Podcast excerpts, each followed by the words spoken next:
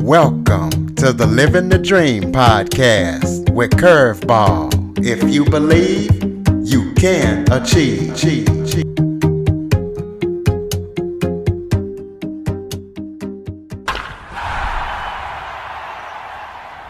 Welcome to Living the Dream with Curveball, a show where I interview guests that will teach, motivate, and inspire you to stop at nothing to fulfill your dreams. Today, I am joined by special guest, author Marsha Moran. Marsha had a stroke in 2014, and she thought she was going to be able to go back to work in 2015, but due to a language disorder called aphasia, she was not able to communicate during her interviews. It took her three and a half years to find a doctor to treat her condition. So she wrote a book about her experience called Stroke Forward. We're going to be talking about her language disorder in case anybody out there is experiencing that and what that is and how it's treated. We're going to be talking about her book and how she has bounced back since then. Marsha, thank you so much for joining me today. Thank you for having me, Curtis. It's an honor to be here. I'm glad to have you. Why don't you start off by giving people a little bit of background about yourself? So, I had a business of my own. I essentially helped people reposition their companies. So, I took them from what they said they did to what they actually did. because most people don't know the difference until someone says, "Oh yeah, we do this." Yeah. Okay, so let's talk about your your stroke. Did you were you having some health issues or how did that happen or, or do you know how it happened? So I was 53 years old. I had no uh, issues that I knew of. And I woke up one morning and felt odd. And so I texted my friend to tell her that I wasn't going to make breakfast. And when I was looking at the text, I'm going, I can't read this. I must be really tired. So I put my phone down, rolled over, and got the worst headache imaginable. And despite the pain, I fell asleep. When I woke up the next time, I knew that something was really wrong because I was paralyzed on the right hand side. And I knew that I had to find help. No, it was Sunday morning. So my husband was downstairs. So I fell out of bed and dragged myself across the carpet. And I made the door but it was closed. So I had to reach up. And it took a long time because my right side was holding me down. But I finally snagged the door open and I took a break. And I can't tell you how long it was. And I finally dragged myself down the hall and I made it partway down the hall and totally ran out of gas. And I was thinking, well, at least I know Jim will come upstairs sometime for a soda. Crash. I don't know what fell, but something fell.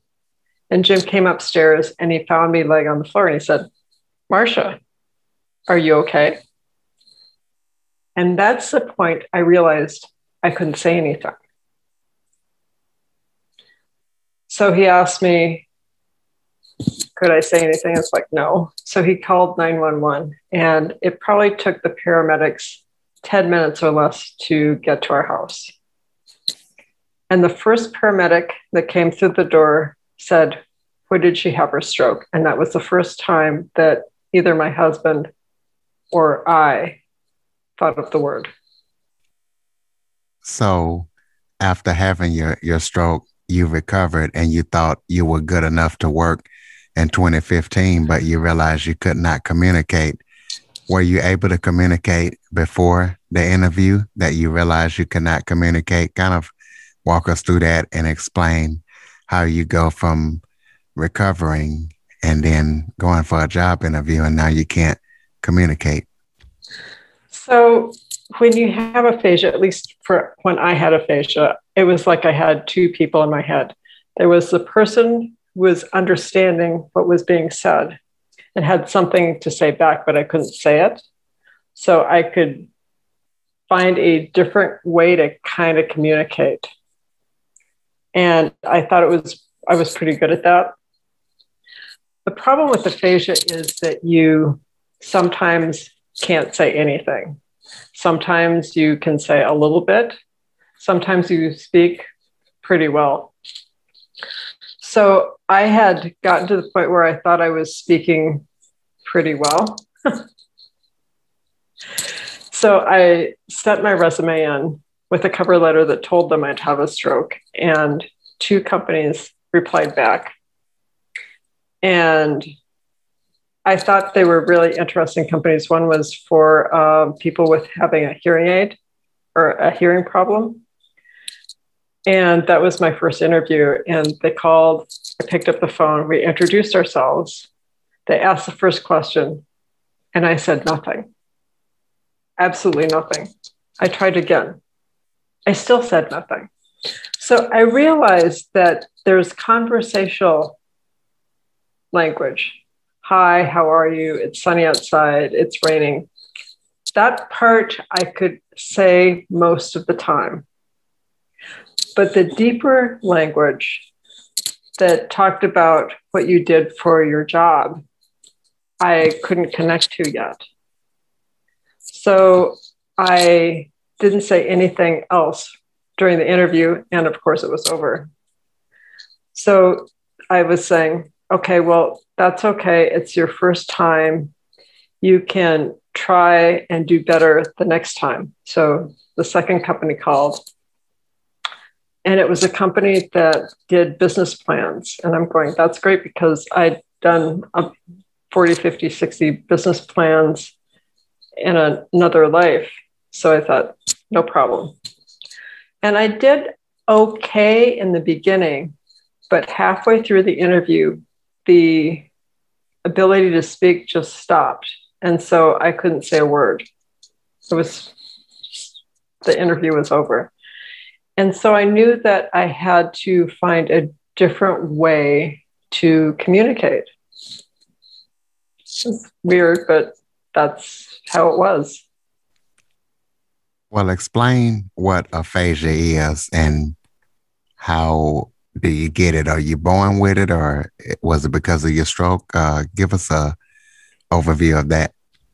Okay, so aphasia is a communication disorder and it affects probably about 40% of stroke survivors. And other people than stroke survivors can get it. But I think that, well, I'm interested in stroke survivors because I had a stroke. So mine was, I could hear what people were saying, but I couldn't speak back. And that has to do with Broca's uh, aphasia uh, and that's just in front of the left ear. The other kind of aphasia is Wernicke's aphasia, and that's behind the left ear. So it's mine is in front, Wernicke's is behind. And those people speak fluently, but they speak, speak in gibberish. They say a lot, but it's all gibberish to people. The National Aphasia Association has on their website that if you have aphasia for more than three months, you probably have it for life. And I didn't like that. so I was looking for someone who could help me. I didn't know if anyone could, but I was still looking for it. And I found somebody uh, a, chiropractor who helped me part way in the second year. And so what he did is he did laser therapy. And he put the laser just above my Broca's aphasia, right? And I found that I could speak somewhat better. And having his laser therapy, I got probably 40% better, which is good. Not great, but it was good. And I stopped getting better. At three and a half years, I had another chiropractor suggest I try this thing called neurofeedback. And after 16 sessions, the two people who are inside my head trying to communicate outward merged into one person.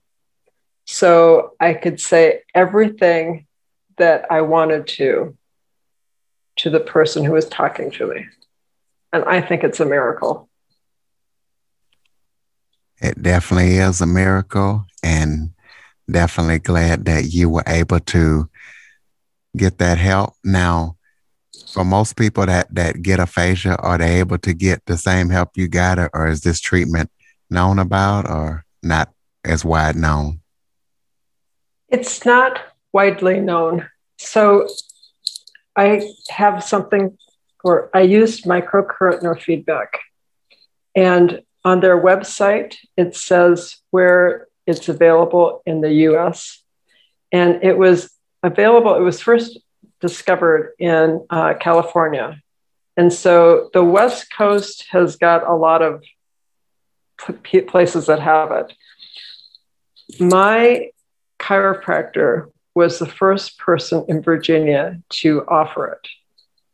And so you have to take a chance and just see if it was available to you. So let's talk about your book that you wrote. Tell us about the book, how we can get it, and tell us what the book is about. Well, the book is about my journey through my stroke and how I got to the place I am today, which is I'm 90% better or 95% better. And it's written for the stroke survivor, the caregiver, and people who want to become advocates. So it's a little bit about what I thought. It's a little bit about what my husband thought, who was my primary caregiver. My sister writes in it. My doctors write in it. And so you get a sense of what a stroke is really all about because everything is different depending on who the person is. So, for example, something happened to me, right? And I'd look at it one way, and my husband would look at it a completely different way. and we're both right. But he, it, it was just a different way of looking at things. The I guess the story is about I did some things that I think were unusual. So the laser therapy, microcurrent neurofeedback, they're in the book because people need to know about them. And I think that although um, microcurrent neurofeedback only does uh, for stroke victims, I would say that you have an 85% chance of getting better. That doesn't mean you will get 100% like I did, but that's a pretty high level to not try it, if you know what I mean. And you can buy the book on Amazon.com. So it's stroke forward. And you just type it in and you can buy it. So you say that you're 90% better. Are you still, are you able to work now and do most of the things that you used to do? I can. So I am actually taking a class. I'm going to be a coach for stroke survivors and caregivers. And I think it's really important because there's so much that stroke uh, survivors need. And I don't know that all that many people know what they should do. Right? So I'm hoping that once I'm certified, I can give them hope.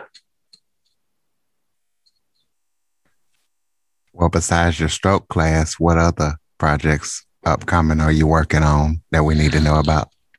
Well, I decided to make an audiobook. So if 40% of stroke survivors can't read, then an audiobook is the way to go. well, let people know how they can connect with you. You have a website or you on any social media platforms? I am on the website. It's www.strokeforward.com. And I'm also on Facebook. So they can look for Stroke Forward on Facebook and find me. Well, do you have any final thoughts for stroke survivors, caregivers, anything like that that you can leave people with? Because your story could help save somebody's life. Yes. So for stroke survivors, I will tell you never give up. Every day you have to try. And although you may not feel like trying one day, you have to give it a try anyway, every single day. For caregivers, I would say that you have to take care of yourself first. So every day you have to make sure that you're eating right, you get enough sleep, you get some time to yourself. Because if you're tired or not taking care of yourself and you get grumpy, the person that you're going to be grumpy with is your stroke survivor. And they have enough to deal with already. I mean, I know that being a caregiver is a whole lot of work. And it takes a lot of people, it takes patience and kindness. And maybe you're not cared for the way you'd like to be, but your stroke survivor needs you. So please take care of yourself first. Ladies and gentlemen, Marsha Moran at www.strokeforward.com. Be sure to go pick up the book and check out her amazing story. Marsha, thank you so much for joining me today. It has been a pleasure, Curtis. And listeners, please be sure to follow, rate, review, share after listening. And also, if you're an Android user, go to the Google Play Store, type in Living the Dream with Curveball, and download my podcast app. For more information on the Living the Dream podcast, visit www.djcurveball.com. Until next time, stay focused on living the dream. dream.